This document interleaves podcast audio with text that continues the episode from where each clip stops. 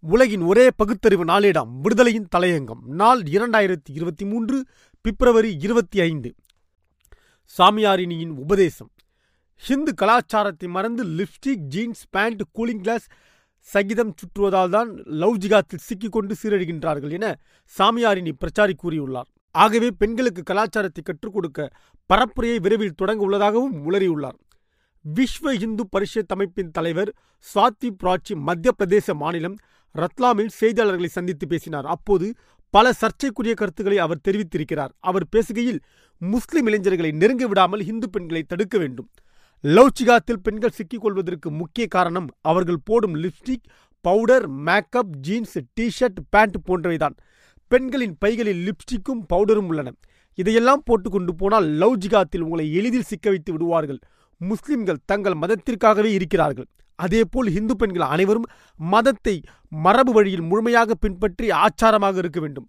தலைநகர் டெல்லியில் ஜம்யாத் உலா ஹி ஹிந்த் அமைப்பின் தலைவர் மௌலானா அர்ஷத் மதானியின் ஓம் ஹல்லா என்ற கருத்துக்கு கண்டனம் தெரிவித்த அவர் மதானிக்கு இந்து மதத்தின் ஏபிசிடி பற்றி தெரியாது.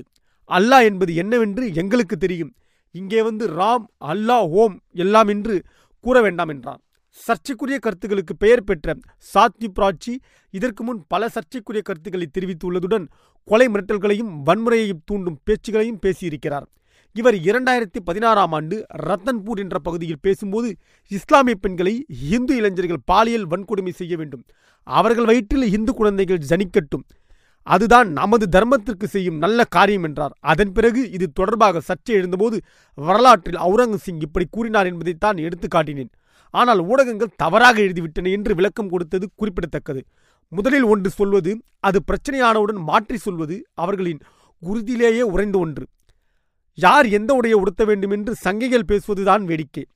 ஹிந்து மதத்தில் கணவனை இழந்த பெண்களை மூளை என்றும் மொட்டையடித்து வெள்ளை புடவை உடுத்தி மூளையில் போய் உட்கார வேண்டும் என்றும் அக்ரகாரத்தில் போய் கூவி கூவி பேசட்டுமே பார்க்கலாம். மரபு வழியை பற்றி அவர்களிடம் உபதேசிக்க வேண்டியதுதானே. பெண்கள் எல்லாம் விபச்சார தோஷம் உள்ளவர்கள் என்று மனதர்பம் சொல்கிறது. அதனை ஒப்புக்கொண்டுதான் இந்த சாமியாரினி இந்து மதத்தில் இருக்கிறார்களாம். கங்கை கரைகளிலும் வடநாட்டின் பல பகுதிகளிலும் நிர்வாண சாமியார்கள் அலைகின்றார்களே. கும்பமேளாவில் நிர்வாண சாமியார்களின் அட்டகாசம் கொஞ்சமா நெஞ்சமா? நாகரிகம் என்பது உடையில் மட்டுமல்ல பேச்சிலும் கூட இருக்க வேண்டும்.